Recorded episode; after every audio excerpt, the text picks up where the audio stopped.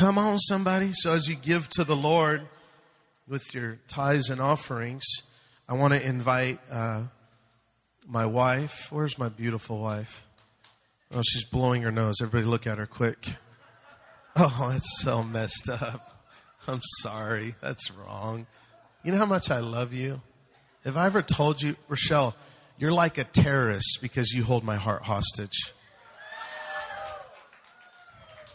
Come on, somebody. Did you like that? I made that up yesterday. I'm straightening these chairs. Come on. Um, in just a moment, Pastor Shane and Rochelle are going to join me. We're going to do like a little interview this morning. How many are down for that? And we're going to ask Rochelle why in the world she married me. She must be out of her mind. No, that's not what we're going to ask her. um, we're just so blessed to have you this morning. This morning we're going to talk about uh, we're going to talk about our our giving as part of the body. We're called to do uh, we're called to do our part. How many know we're individual members of one body? And Ephesians four sixteen talks about us doing our part and that the whole body needs to do its part. We do our part by serving. We do our part by uh, ministering to people. We do our part by, you know, the fivefold ministry, the apostle, prophet, evangelist, pastor, teacher raises up the, the body and edifies the body, equips the body. And so everyone has to do their part. We have so many different ministry gifts and they should all be functioning together. And, and some of our part, and actually it's a very important part, is giving giving of our time, serving, but giving of our finances. And so we're going to talk about that this morning. This is like a taboo subject that most pastors don't like to preach on unless they're, you know, like, you know, they take long offerings and stuff like that. Um, I think it's really important that we understand the biblical value of giving and, and what it means in our hearts. And so I have some questions for my wife and Pastor Shane um, which the questions I think are down here. Or do you have them? Let me go get them. And so, how many are okay with that? Are you ready? We don't want to keep you too long um, because we did go quite a while in worship. Um, but how many enjoyed that time? That was awesome. Come on. So Ephesians four sixteen in the New Living Translation says, "He makes the whole body fit together perfectly." Remember, we've been talking about how God fitly frames us together, and we're living stones. And the reason He fits us together is so we can be a dwelling place for God in the Spirit. And there's something about the body uh, rising to perfection, to, to look like Jesus, the body being beautiful, to look like Jesus, and, and edified in love. And here's why because when the world sees a whole body of Christ, they will come to Jesus there's something about, and I, am probably going to be teaching this stuff next week or during the. Oh, by the way, who is registered for the worship conference? Raise your hand. If you haven't, it's this weekend, Thursday, Friday, Saturday. You need to register. Brian Johnson from Bethel Church is going to be here. How many know who he is? Come on, somebody. All right, you guys really honor him a lot, I see. How many know who Brian Johnson is? Okay. Do you know how blessed we are to have him here? I mean, it's a big deal. This guy raised up all the Jesus culture worship leaders and stuff like that. How many know who Jesus culture is? Okay, well, this is like their worship pastor. Okay, he's the one who got Kim Walker involved in worship. And, uh, and so he's going to be here. Brian and Ramey Whalen, Ray Hughes' daughter and son in law, Mike Lighty from ICLV, which is a church across town. He's going to be here. Good friend of ours. We love him. Go to encountermusic.net. Our own Glenda is going to be teaching dance. Doug's going to be doing social media. I will be there. So just, you know, if you like me at all, you can show up maybe. Um, so it's $75, encountermusic.net. Come. It's going to be powerful. This is our very first one, so we are excited. Um, I had to announce that because I forgot. So as we grow together, we become this beautiful body that the world sees and they say, that's Jesus. When, remember when Jesus said, this is how they're going to know you're my disciples by the way you love each other. Because that's one of the expressions of the heart of God, because God is love. You know, there's a lot of scripture. I'm going to I'm to talk to some scholars here that know about the scriptures that talk about the, the uh, repair of the tabernacle of David. How many have ever heard that verse? And there's this verse in the Bible in Amos 9, and then it's quoted in Acts, and it says that God will repair the tabernacle of David so the rest of mankind may seek the Lord. Now, I think that there's lots of expressions of that. We have like 24 7 prayer and different expressions. But one of the expressions is the body actually being one. Do you know that Jesus in John 17 21, how many would think that if Jesus prayed for you and I in this room, that it would be important, whatever he prayed? Do you know that he did pray for you? And the record that we have in the Bible, the prayer that he actually prayed for you. Look at the person next to you. Say, Jesus prayed for you. Now, he ever lives in heaven and prays for you, but he prayed for you on the earth while he was here, and he said, Father, I pray that they'd be one so that the world may believe. He prayed that we'd be one. Now, what would happen if we got this whole thing with giving? Like with giving our hearts, but also giving our finances and our the first fruits, the tithe, the offering, but but out of no limitations that God can use his bride. I heard a, I heard a statistic or I mean a, a study. They said that if Christians tithe that we could actually have enough resources to solve world hunger. If every believer tithe, because worldwide the church, only a small percentage of the church ties, 10%. So we're going to talk about giving, and I have some questions, and I want you guys to answer um, from your heart, from your experience, from, from what God has shown you, from revelation. And uh, the first question I have, because a lot of people may, may not realize this, that anything that your heart is connected to matters to God. Anything. First commandment, He's a jealous God. Anything that your heart is pointed at or values is important to God. And if it's money, it's important to God because we live in a, a system where we use monetary value and we have, I mean, it's just, we need it.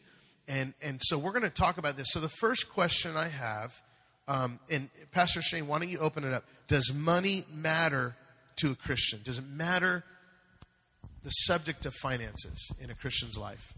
Uh, well, the short answer, and we'll elaborate a little bit, but is if it doesn't, it should, because it matters to God. I'll, I said this last service, but I'll start with this. Um, does everybody in the room believe in the concept of faith? Uh, we believe that according to the Word, uh, it says anything not of faith is sin, right? So faith is fairly important. faith is the thing that brought Jesus himself back to our planet. Yet there's only about 400 roughly verses that have to do with faith in the Word. Finances and things associated with finances, over 2,300 verses. Six times as much that speaks to the fact that it is extraordinarily important to the Lord because He understands that where finances is, or things that represent finances, whether they, you know, whatever time you live in, if they were crops or harvest or whatever, are tied really to our heart. And there's been a really misperceived, uh, miscommunicated thing in our culture, I think probably worldwide, certainly, and, and in America over generations, and that is somehow that we are more spiritual when we're poor. It's in the movies, there's whole areas of religious you know catholicism in certain places and various places that, that they devote their lives and they take a vow of poverty and somehow that makes you more spiritual. And that, the converse is true. If you have a lot of money and finances, you somehow are not spiritual. And that is a lie that the enemy has successfully perpetrated to keep God's people out of power. It's no different than uh, how many. Uh, some of you may be familiar with like a lot of the holiness movement and apostolic stuff during the you know mid 1900s and so on, and uh, you know women dresses down to their ankles and up to their necks and no makeup. You know why that is? Because men had a problem with lust. So instead of fixing their heart, they tried to correct it in the woman. And so instead of make your heart right around finances, let's say it's all holy to be poor. It's a good word. You know, it, it's interesting in church history, you see that the church, and, and it's always about us being good stewards. I mean, all throughout the scripture, the whole thing's about stewardship, stewarding the earth from the very earth. But if you study church history, um, there, there came different, like in the monastic movement, the second, not the early, in the Middle Ages, where they would literally, they thought that you're more spiritual if you're poor. and because they didn't want to be tempted with greed, because they saw what happens when the church misuses it. So there's this cycle, and it, it's happened in the last hundred years. You see through the prosperity movement and, and the gospel, and how many know that we're all going to be held accountable for what we do with what God gives us? Every single one of us in this room. Um, but being poor does not mean that we're more spiritual. As a matter of fact, I mean, it might be for one person to, to sell everything, like, you know, St. Francis of Assisi, just sell, I'm going to sell everything. But the problem with what, there was a lot of things God did through, through that movement, through St. Francis, but people started modeling it thinking that was the only way to go, and it went the wrong direction. And so when the Lord speaks to you to give everything, it doesn't mean that you're going to be that way the rest of your life. And so when God tells us to give, or or you know that thought process, thinking if I'm wealthy, I'm I, I'm I'm I'm a sinner. You know. I want to check with Abraham. He was pretty wealthy. Oh man, Solomon. I mean, if you research. So the thing is, is it's and, and many of you have heard this. It's not if you have money; it's if money has you. It's what is connected and bound to your heart. If God can entrust you with riches to be a blessing to the nations, but that that needs to be broken, though. It definitely needs to be broken over over our mindsets. Um, second question: Are tithes and offerings for today? Rochelle, why don't you start that, and then if you want to join in, Rochelle or Shane. By the way, you're so beautiful. Thanks, honey. Um, a lot of people look at the word tithe and they they look they said that's an Old Testament principle, and um, I don't have to give ten percent. And um, I like to put it in this perspective. How many know the Ten Commandments? Is that an Old Testament principle? It's not in the New Testament. It's under the law, quote unquote. Does that mean I, it's okay I go kill somebody? Or I go rob from somebody? In the same way, I don't throw away the whole Old Testament because I live in a new covenant, that I will still tithe. It is still for today. The principle of tithing is such a value that we need today. So I'm not going to discount the entire Old Testament because I live in a new covenant. Now, I'm not super scholared in in you know in the Bible, and I can't tell you you know the order of Melchizedek. And there's only yes, I heard some preacher say that there's only um, two chapters that tithing misses the New Testament or something like that. I don't even remember. Like it, the the the tithing scripture in Malachi is only two chapters away from the New Testament. Somebody said that one time they were preaching a message. It's like I'm not going to discount it because it didn't make it by two chapters, but I'm not going to discount it just because it's in the Old Testament. Because just because it's this, the value and the principle that God set up with His people is a value and a principle I take for my life and account today. By the way, Jesus said, when you tithe to the Pharisees. And there's a lot of New Testament principle of giving. Paul talks about it. Um, but w- Pastor Shane, why don't you tell us a little bit about that, that argument of I don't tithe because I'm not under the law. And I like what you shared because Robert Morris says if it was good under the law, does it mean it's bad under grace? Mm. In other words, how much more can God bless it under grace? That I don't have to live from a do and don't perspective. Now I live in grace empowerment where I can say no to sin. So the first commandment, thou shalt have no other gods. I can love them with all my heart, my soul, my mind, strength. Now Jesus said, what sums up the law and the prophets? Love God with everything, love your neighbor, and then he told us to go make disciples. But that's all part of that's all part of the new covenant. Yeah. So how, Pastor Shane, would you communicate to someone who just says, "Well, it's law and it's not part of the, the new covenant"? Sure, I think that uh, that's been one of the arguments, unfortunately, and, and the part that saddens me, you even have to bring that up, that people have argued for a reason not to tithe. That's right. Really? Uh, that's a whole other matter. That there's, there's a heart problem there, but that that's another issue because really the tithe is a springboard point. Yeah. That should be the beginning. The tithe springs you into the pool. Once you're in the pool, it gets a lot more fun. But um, the law encompassed a very specific period of time. Tithe was actually first recorded uh, with Abraham, who was hundreds of years before the law was instituted. And uh, Abraham had just come back from battle, been victorious uh, over over several ki- other kings, which is you know that, that's just a, the root word of that is is rulers in the area. Basically, he came and he had a bunch of spoils. He's visited by one that we know uh, referred to as Melchizedek. There's many scholars that refer to and show that this Melchizedek is or was in that time uh, was Jesus. That was a pre-incarnate, you know, before Christ came to us in the flesh. Um, Hebrews are extremely, um, they place a lot of importance on genealogy. Who gave birth to who, gave birth to who, and so on and so on. Uh, there is no record of Melchizedek for any genealogy either before or after, which also suggests that he was a being that had no beginning and no end. That's just one of the theological looks at that. So the point being, though, is that Abraham comes back from battle. He's visited by this one that we believe to be the Lord based upon study. And in that interaction, it says that he gives a tithe or a tenth of all that he had to him as honor to this one who came and brought blessing with him. And it's interesting that Melchizedek came to bless Abraham, and Abraham gave to him. So uh, that's also referred to in the New Testament in Hebrews, I think, chapter 7. So there's New Testament reference and there's pre law reference, and it's also in the law as well. But this is a principle that is transcendent of any law. It is the heart of God from the beginning of our time as we know it. It's the top 10%. Do we need to define that? Do you want to define that? Um, there's sometimes there's a little confusion about that when we talk about the tithe. Uh, how many actually get a paycheck? Your, your, your, you know, that where taxes are taken out and all of that stuff that you see from a particular employer. And you notice that you know you make a thousand bucks, well your check's only like you know eight ninety because all this stuff came out. Well, the tithe is based off the first fruit. That first fruit is a thousand bucks. It's not the eight ninety.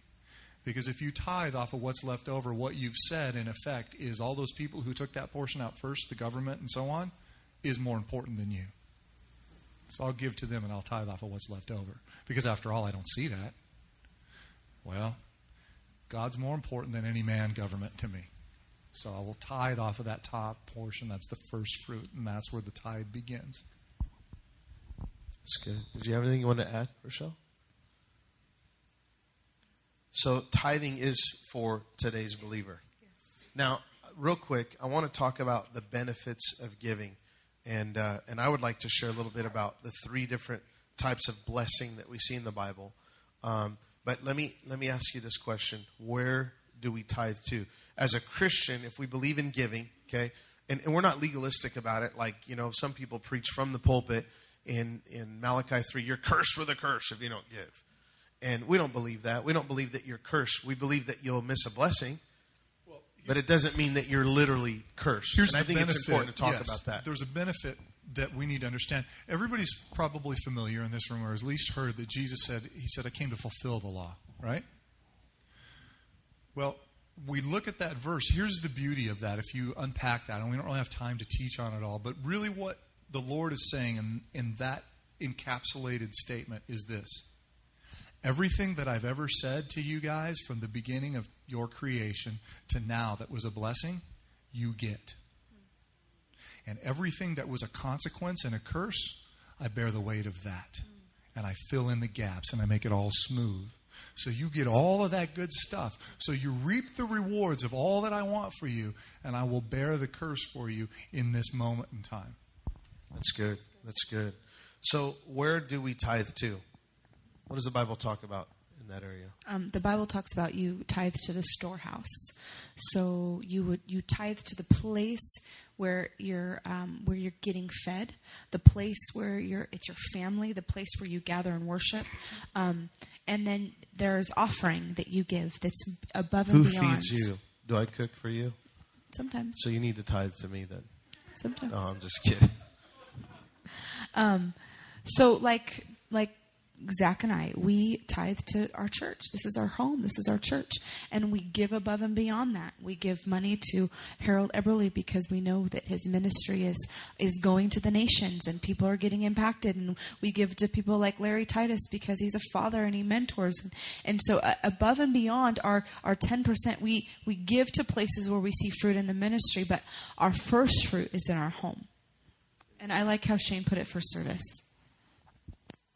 I think this is a really good analogy. It, it, helps it clear it up for me. Has anybody in this room ever invited someone over to your home for dinner? Yeah? Yeah? Now, typically in your home, you cook for your family and provide for your family. Usually it's your family sitting around the table, as it were, right? But you invite someone over and they eat with you and partake of that. They will leave and they will go back home. Do you send them food every night because you fed them one time? Nope. You prepare for your family. This is family. This is home. This is where your preparation comes. Every now and then we have people in, we have things, we give a little bit to them. It's the same principle. You know, you, you see someone in the street who needs something, you run into somebody. I mean, I, I happened to be at the gas pumps the other day, and some guy, he came out, and you know, you could tell he wasn't, I mean, he wasn't a bum or anything, and, I, and he's like, man, I, I goes, I just put money in, and I realized I'm, I gave him five bucks because he's short. That, the Lord looks at that as an offering. That's right.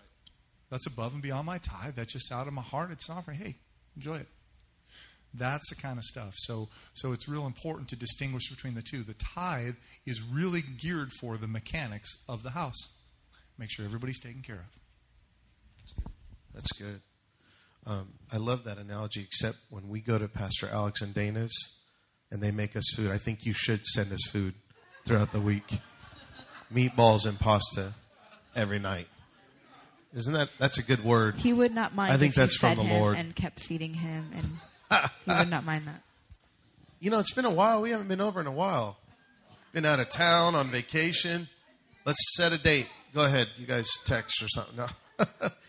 um, how many were here for our vision dinner and got to partake of some of Dana's meatballs and pasta? Come on, somebody. Hallelujah. Um, I love food, if you can't tell. What are some of the benefits of giving is, is my next question. But I'd like to share just for a moment, and I want to talk about because this is this is key. Um, first service, some of you that might have been here heard that Pastor Shane's vision and goal is to live off 10% and give 90%. Can you imagine what we could do? We were just up in uh, Washington at Harold's conference, and there's a pastor, an apostle from Pakistan, and he does crusades over there, and Harold does crusades with him. It costs $4,000 to put on a crusade. Tens of thousands of people show up, and there's there, they had one where there was 14,000 decisions for Christ for $4,000. Come on. Can you imagine as a church if every month we could do that? Every month we had above and beyond, which right now we don't, but we will. And we could write, or for example, like we want to do a bus ministry. We want to pick up single moms with their kids in the in the projects over here in Henderson that don't have a ride to church. We want to get some of the widows that don't have a way to get to the church. We want to bless families, get some more kids. How many could see us doing that and being effective in our community? So there's some benefits that we need to see as we give. Those are benefits because we're advancing the kingdom. But now there's three levels of blessing. Let me just break this down real quick. There is the the Adamic level of blessing, which means God put Adam in a garden. He says, You need to reap and sow. You need to sow and reap and cultivate the garden. Does anyone here have a job and they punch in a time clock and they get paid hourly wages? That is the Adamic blessing. You work and you get paid. You work in a garden and you get a harvest. There is the Abrahamic covenant blessing, which is through the tithe and the offering before the law, through the tithe. There's a blessing God said to Abraham, I'm making a covenant with you, and you will be a blessing to all the nations. You know that we are grafted into that blessing? The Bible says in Galatians that we are children of Abraham through faith in Christ Jesus. So, what does that mean? That, that's cool that we can say Father Abraham, but it's also cool that we are actually partaking of that blessing that God wants to use everyday Christian to be a blessing to the nations. But as we partake of that covenant, that promise in that covenant, there is a multiplication that the Bible says in Malachi 3. You give the tithe, God opens the windows of heaven, He pours out a blessing that we don't have room enough to contain. But here's what I want to talk about, and I want to ask you this question how we can do this, how we can step into this, because Pastor Shane has some visions about the church arising to a place where, can you imagine if we didn't have debt? And let's say that there's a, there's a, a widow that needs a home and how easy would it be to raise money for her and we could buy her a house in two months because nobody had debt the early church was at that place where they laid everything at the apostles' feet. They sold land and everything, and they laid, and they had enough money in the Christian community to give to those that weren't in need. Now, there's Adamic blessing, there's the Abrahamic, but then there's the kingdom blessing. Where here's what I believe I believe that as we unify, not uniformity and just give, but unify our hearts for the purpose of, all right, Lord, everything's yours, and we're giving to you that God can take that blessing. The Bible says in Psalm 133, where there is unity, God commands a blessing. Can you imagine if our giving was in such a, a unity that He commanded a blessing and He exponentially multiplies it far beyond that we can imagine, where we could we could write a check and build an orphanage, or we need a bus, no problem.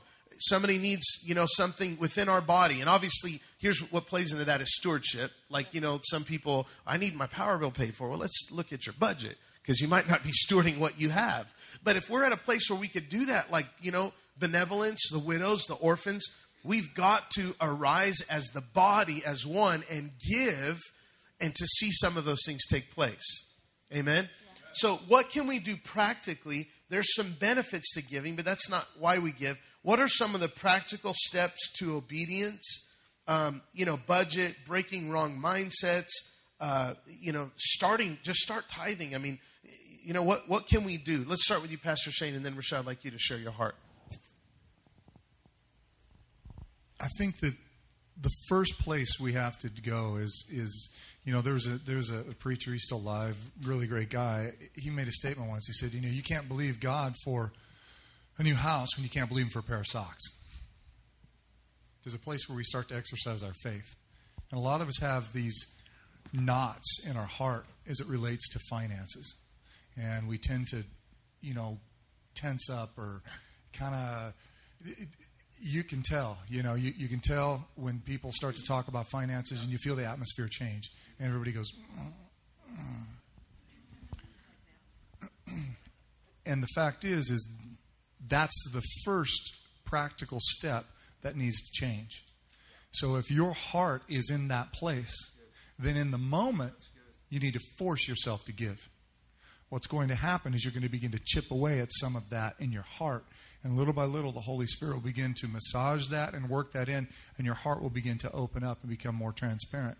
Because you cannot, it is impossible to be mature, spiritual, man or woman of God and not have a right heart towards giving and finances. It is not possible. It's like a flat sided wheel. You roll around and it stops. And then you push really hard and you get some momentum and it'll roll around again and things will go good in your life and it stops. And your whole life, imagine trying to drive a car with four flat sided tires. You might get somewhere, but it's not going to be comfortable and it will take a long time.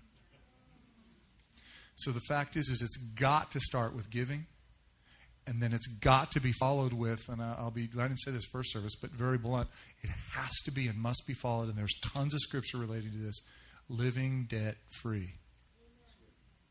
We bind ourselves willingly to the throes of the enemy and his plan when we enter into debt. There's a lot of scripture for it. I'll leave it at that. And there's practical things, and I think we're going to put together some steps for the, uh, the average person that works to budget. We can put something together, and we're going to have it out front. Hopefully next week. Um, it may take a couple weeks because we want it thorough, but where you can budget, and we want to help you. So if you need help, we'll have a phone number on there. You can call. Well, okay, we'll set a time to meet with you. How many would, would appreciate that? And just like literally, okay, I want to get out of debt. How do I do that? You know, Jesus said, Beware of the leaven of Herod you know, we did a, a study, and Herod was kicked out of Rome for excessive debt. Yep. That's why he's so hard on Israel. And I don't think that we realize the, the bond or the, the, the captivity that debt can hold on the church. Like, God is supernaturally blessing us with this building. And there's two and a half acres in a building that's, that's going to be finished hopefully by the end of the year. And we're getting it for whatever it takes to finish it, which may end up being 25% of what the property is going to be worth when it's done. I mean, God is good. And here's our goal let's pay that thing off and have no payment on it. And we can take care of our pastors. And we can have an overflow to give into missions. We can send more mission trip. We can do, by the way, we're going to do Mexico mission trip, right? Chris, Pastor Alex? Come on, somebody. 2013. Who wants to go to Mexico with them next year? Raise up your hand. Come on, man. I'm excited about that. But we have to we have to break the spirit of poverty if it grips our mind. Why does it why is it uncomfortable for people when we talk about giving? Because it's an issue of the heart. Because people have abused it. That doesn't mean we run from it. People have abused, abused prophecy. We don't run from prophecy. Just because there's error doesn't mean that it's bad. You can't throw the baby out with the bathwater. You have to embrace the principles and the truth of Scripture and with a balance. You know, that's why sometimes people come against capitalism, is because people get greedy. Well, compassionate capitalism would answer a lot of our problems in the earth right now. How many would agree with that? And I'm not trying to get political, but how many of you know that there's something about the seed time and harvest that it's a principle in scripture that I mean we live in the land of opportunity. Everyone here has limitless potential to become a millionaire and fund kingdom activity throughout the earth. Doug Haynes will be a millionaire someday. I'm prophesying it right now. Because he has an entrepreneurial spirit on his life. Some of you also have that thing on your life. But we have to break the spirit of poverty and we have to be able to be trusted by God. Can God trust us with what He blesses us with? We learned the hard way. We weren't not in ministry, we ministered. We made lots of money and we lived way above our means. Then the economy changed and then we were left with nothing. That was fun, huh? what a learning experience. But godliness with contentment is great gain. I'm so content and I'm so blessed. And when I have more than I can give, and, and even in that time, we were very giving. You know, there was a joke at work. Everyone would we we'd go to lunch. There'd be five or ten of us. Oh, Zach's got it. I'd always buy lunch. Remember the joke? That was the joke. And some of the guys would be like, "Hey, pay your own lunch. He pays every day for you." But we love giving. We love to give, but we also need to steward our finances and also make sure we're sowing into good soil. Amen. That's why we shared last week that, you know, if you have any questions about ministries that that we bless, that we partner with in the community, you can ask us. You can go on the website. We're, we're in the process of making those changes. What, what are the practical steps, Rochelle? I want to ask you, how do we break these mindsets? Some, the, the spirit of mammon and, and this, you know, that spirit of poverty, how do we break some of those mindsets? Share from your heart, if you would. For me, it's really personal and and just practical, like a personal heart thing. Um, for years and years and years, raised in the church, and you you know you go to church and you you do worship and then you get to hear a 25 minute sermon on money and I got so irritated and I got so burnt out from that. And is anybody with me? You just you just you get tired of that kind of mentality and you're just like you know just being really honest about it. And so my heart got just I was just like this is dumb. This is not church. And um and I had to really allow God to deal with my heart.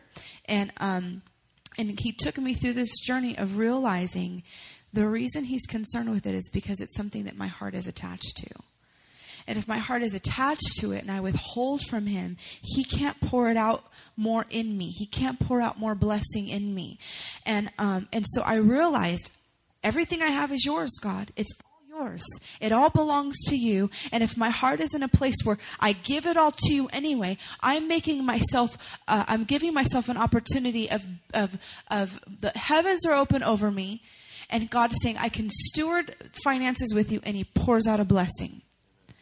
Um, I like nice things. And God likes that I like nice things. And He doesn't think that I'm bad that I like nice things. He doesn't think that it's wrong that I want to have a nice car and a nice home and good things for my children. That's not a sin and it's not, and it's not that God is not angry with me about that. He is saying, I want to make sure, Rochelle, that your heart value it and that your heart won't be tied to it and that your heart can steward it and that you're blessed to be a blessing. We have these church phrases and we don't really understand what comes behind it. But what does it mean to be blessed to be a blessing? I first have to be blessed. I can't be a blessing if I'm poor. Have you met anybody that's poor that blesses people financially? Never met them in my life. You have to be blessed be a blessing and God wants to bless his people and he wants our hearts to make sure that we're not tied to those things and our hearts make sure that we're not we're, we're not concerned with those things. Um, and Robert Morris's book, The Blessed Life, he talked about our heart can um, we can determine where our heart is by the way we respond to other people's blessing. How does my heart respond? Pastor Shane and Cami, can I brag on you guys for a minute? Is that okay? Get a little personal. They just got, they just bought a beautiful, beautiful home. They're very blessed. They have amazing jobs and they're very, very blessed. They got a great deal, They got an amazing deal. What'd you pay? Well, we'll just say it this way. Um, just a few years ago, that house was about $270 a square foot, and we bought it for $71 a square foot. Isn't that amazing? So they got blessed. Um, they they got A good loan They got a too. good If loan. you need financing, see my dad. That's great. Um, but they got a beautiful home. Now, my heart's response to their blessing tells me where my heart is. As long as you invite us over to swim in that pool, we will honor you. But if not, we will envy and jealously. I'm just kidding. But it, how our heart responds to somebody else's blessing tells us where our heart is. Are we responding with envy and jealousy? Then we have a spirit of poverty. Break it over your life and be encouraging and love them and bless them and be glad for them. If I'm happy for them, my heart tells me my heart is ready for a blessing for myself. My heart's response to other people's blessing tells me where my heart is. Well, they earned it too. They work hard. Man doesn't work, he doesn't eat. Right? A lot of people want a handout, but they need a hand up to learn the spirit that God puts in us, the ability to to prosper, to make wealth and to be a blessing. Right? I mean, Shane puts his life on the line. Everybody knows what he does for a living, I think almost everybody, right? He's a secret service agent. He protects the president. And I'm the president. No, I'm just kidding. He's a police officer, and Kemi works hard. She does. She's one of the. She runs one of the the the police stations, right? Pretty much, you tell all them police what to do. Tell them all what to do. Then you get home and keep telling the police what to do, huh? but they work hard. A lot of people like "Ah, that's just. They work. They sow. They reap. They sow, and they give. And some people that are blessed with the gift of giving, and God blesses them and open door. We were talking to our uh, contractor, and he says, you know, when when I when I give churches a really good deal, or I just do things and I sow, and, and whatever he his company makes, he ties back to the church. But he says every time I do what God tells me to do, I get like ten other construction jobs, just like that. And and God does that. God blesses us, but we've got to repent from that spirit of poverty and that handout mentality because the spirit of entitlement will just feed the poverty spirit. What's the old proverb say? Not the proverb in the Bible. Teach it, or you give a man a fish, you feed him for a day. Teach him to fish, you feed him for a lifetime. We've got to teach people that you have so much potential. Begin to rise up. Uh, Can I tell that testimony, uh, Richie? Can I tell your testimony? You you just got a job, didn't you? He's been looking for. He's been looking for how long? A few months. Few months looking for a job. The enemy tried to discourage him through it. I said, listen, man, I gave him a testimony. I said, uh, a friend of mine that, that pastors a church, every time his people need a job, he says, just serve in the house of God. You honor God's house, he'll honor yours. And I said, serve. I bet you within a couple weeks you'll have a job. He calls me a week after that. They're, we're in here hanging out. We're doing Devos or something or hanging out. And they're like, PZ, we want to clean the church. And I forget all who was here. I think it was you and Cody and Cecil, and I don't know if Michael was here. And so they just start cleaning the church. They just want to serve. They just want to serve. And he remembered what I said. You honor God's house, he'll honor yours. He called me a week after that day, and he says, PZ, I got a job. It has benefits. And he's just going on about God's blessing on his life. Come on. God is good. What a testimony. So there are some practical steps to obedience. We need to be good stewards. We got a budget. Um, we can't be excessive. We have to break our, the mindsets that we have. Uh, I want to I want to close with this that I want you both to define giving from your own personal heart. And, and I think this is, this is what we want to hone in on because I think that we don't realize, and we're going to talk about this, what giving really is. We don't realize sometimes what giving is. A lot of times, and that's why Paul said, don't give grudgingly, but give cheerfully. God loves a cheerful giver. And, and there's something about our heart condition, and this, I think this is the culmination of what we're talking about. Um, what, what is giving? Help us define giving so that we can keep our hearts in the right place. You want me to go first? Okay. Um, when I when I come into God's house, I come ready to just worship because I love His presence. How many love the presence of God? And we love and what God is doing in this house, what God is doing in this place is so good. But I love God's presence.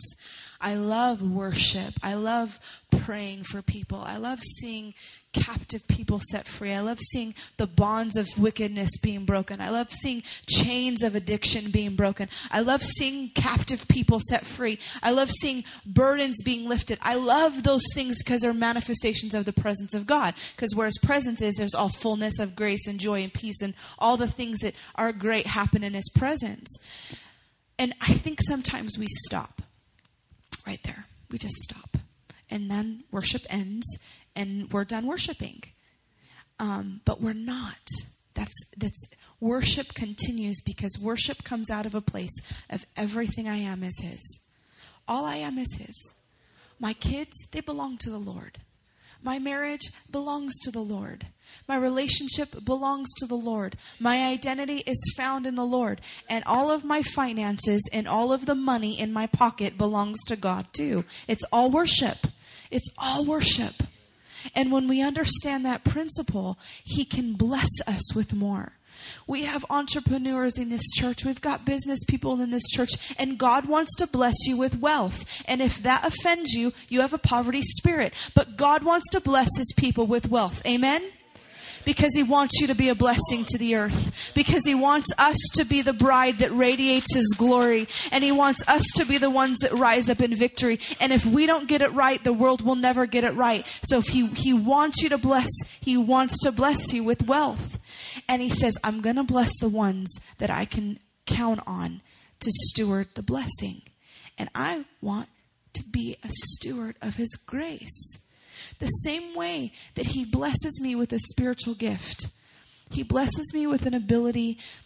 I have a heart for women. I have a heart for broken women. And I just have this, and it's from the Lord, but I'm not going to discredit or discount who I am. I have this grace on my life that I can go to a woman and I can pray with her, and something happens in her heart, and God sets her free. God's giving me that grace. What happens if tomorrow, if I stop praying for women? I'm blocking his favor. Okay? Now, if God blesses me with wealth and I stop giving, I'm blocking the favor and I'm stopping what God wants to do in me. I'm putting a lid on. Tithing and giving and, and, and being good stewards opens up the lid for Him to pour out the blessing. You see it in any spiritual gift, see it in any spiritual thing. And we often stop because we, we separate the spiritual and the natural when it's so together. I'm not three different parts of a person. I'm a person. I have three different expressions, but I'm one person. I cannot separate my body. I cannot separate my spirit from my soul, or I would be nothing. I'd be dead, right? If I separated my soul and my body. The same way we cannot separate the spiritual and the natural. They go together, they run together. You can't separate them. So that's what it is to me. It's worship, it's who I am. That's good. That's that's really that's very good. I I think personally for me, giving really is two things. It it sets a, a, a barometer in my life to where my heart is with God. You know, and I want to make that distinction. We use that term a lot as a definer, a barometer. But my giving is not a thermometer a thermometer tells you what temperature it is now because of what's going on now. If I step outside and it's hot, it's telling me now. Barometer, barometric change is the pressure in the atmosphere, and it will change for what's coming. It gets low, it gets high, then the weather change comes, and it is the predictor of what is to come. And so, giving is my barometer of where my heart is in spiritual matters. It is a thing that literally, if I have, you know, I used this term earlier. If I if I am giving, or there's an opportunity to give, or something arises, and I wince at it inside, my heart winces like. Mm, that's a barometer of where my heart's at spiritually. Because money is tied to our hearts. God doesn't need our money. I mean, come on. He doesn't need gold and money. He could care less. That's not the point. He wants our heart. When the heart is right, then it can flow through you. I use this. This is a great analogy to put things in perspective for me. There's a house over there in Seven Hills that was built by, I don't even know who the guy's name is, but the owner or the founder or whatever of eBay. It's 58,000 square feet. It's stupid. You see it from the air, and it's like, I mean, the pool, the outline of the pool is twice the size of most people's houses.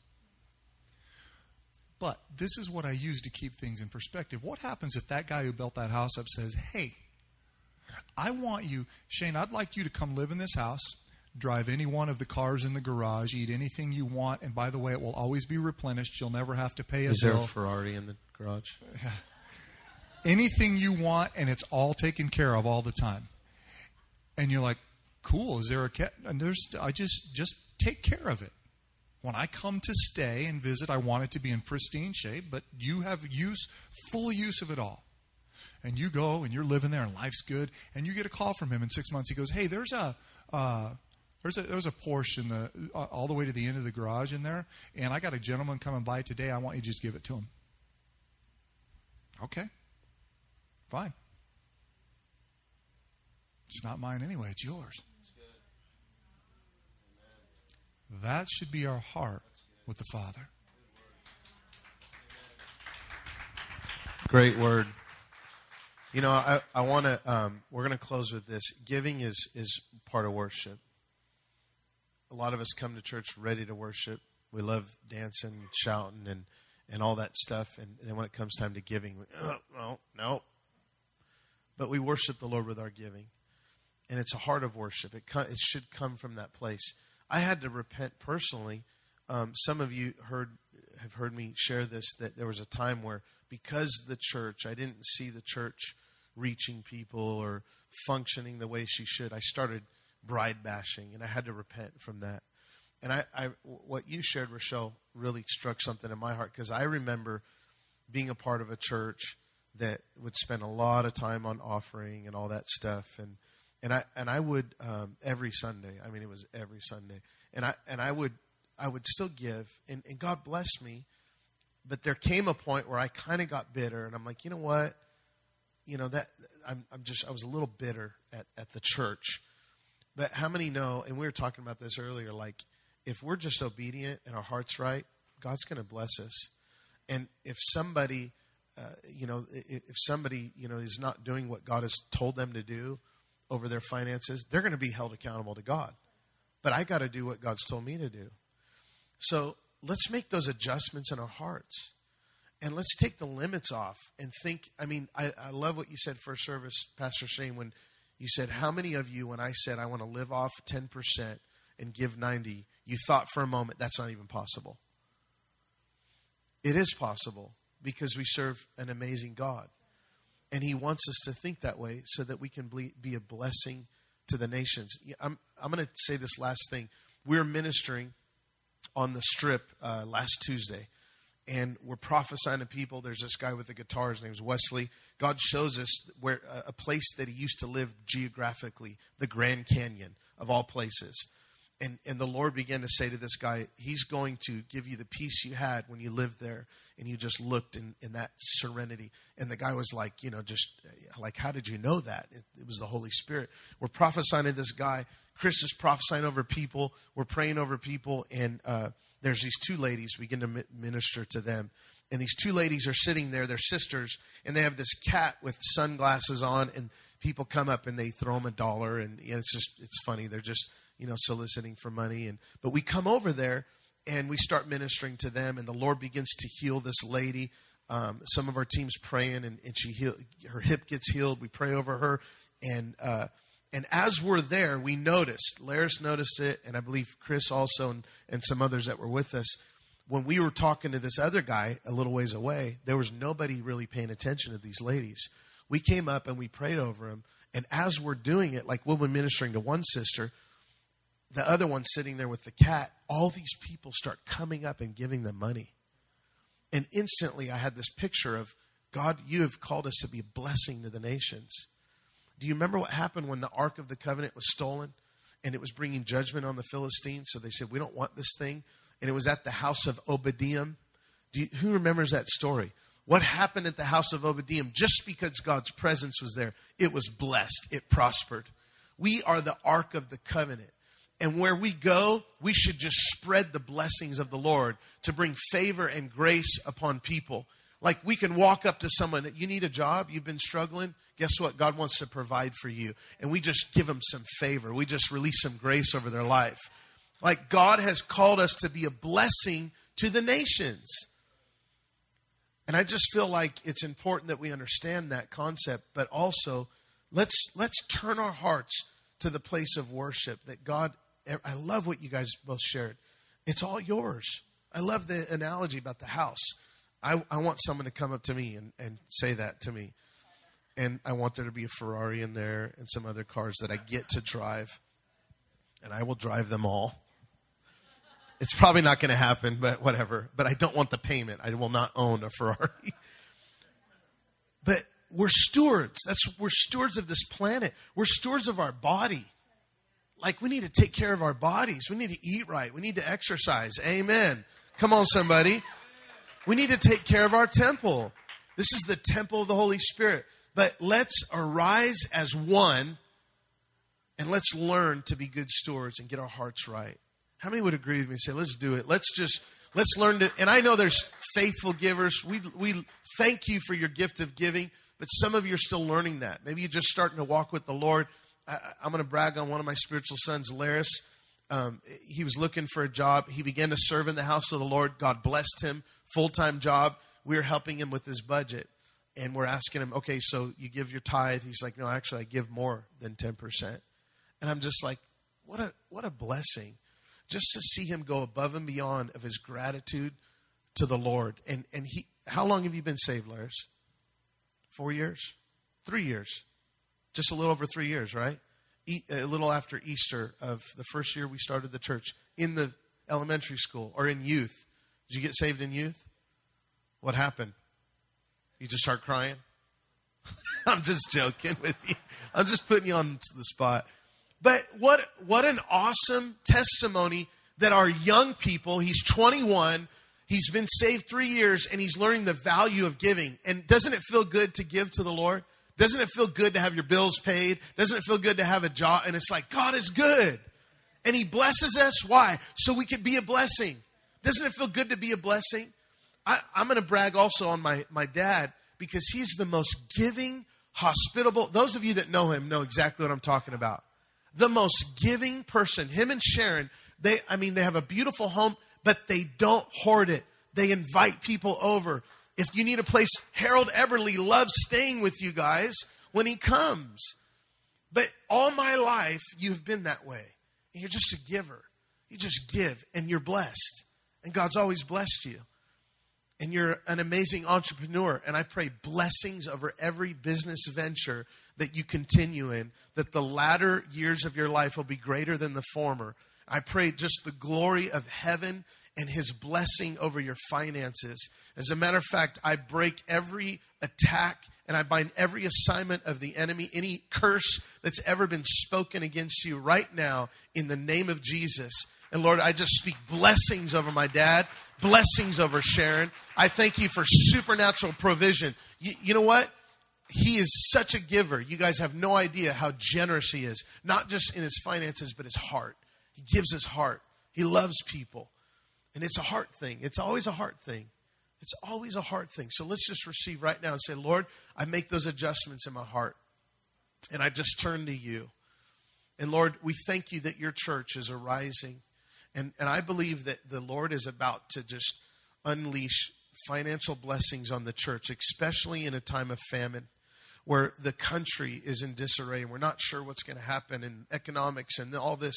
Let the church arise in her glory and let the world say, Look at her. She's beautiful and she's shining and she's blessed because we have a covenant with the God of Abraham, Isaac, and Jacob. And in Christ, Lord, you have grafted us in to be a blessing to the nations, to be a blessing to Henderson, to Las Vegas. Lord, we thank you that you're going to use us to change the crime rate in this city. We thank you that you're going to use us to break the spirit of poverty over this region, God. We thank you that you're going to use us to go into the projects and, and get a drug dealer set free and turn him into a real entrepreneur where he's blessing other people and providing jobs and businesses growing, Lord. I thank you for what, what you've anointed us for, and we want to do our part to give. And we are reminded of the truth that it is worship to give to you. So we make that adjustment in our hearts. I want you to close your eyes. We're going to dismiss. I want you to love people before you go. But I also, if the Lord is speaking to you, maybe you want to take that step and say, I want to start tithing. Maybe I'm not. Or maybe you just want to give an offering to the Lord. I want you to put on some worship, just anything. You don't have to put on that video. The buckets are up here. As we close, let us, let us just acknowledge what God is saying to us. And if those of you that feel like, you know what, I just want to shift my heart from giving. Maybe when I give at time of offering, I don't really give from a place of worship in my heart, and I want to do that. We're going to open up the altars for you to come give as you're dismissed. Lord, I speak a blessing over your people. And I thank you, Father, for what you're doing in the midst of us, Lord. And we just love you and we honor you in Jesus' mighty name. Please love some people before you go. Give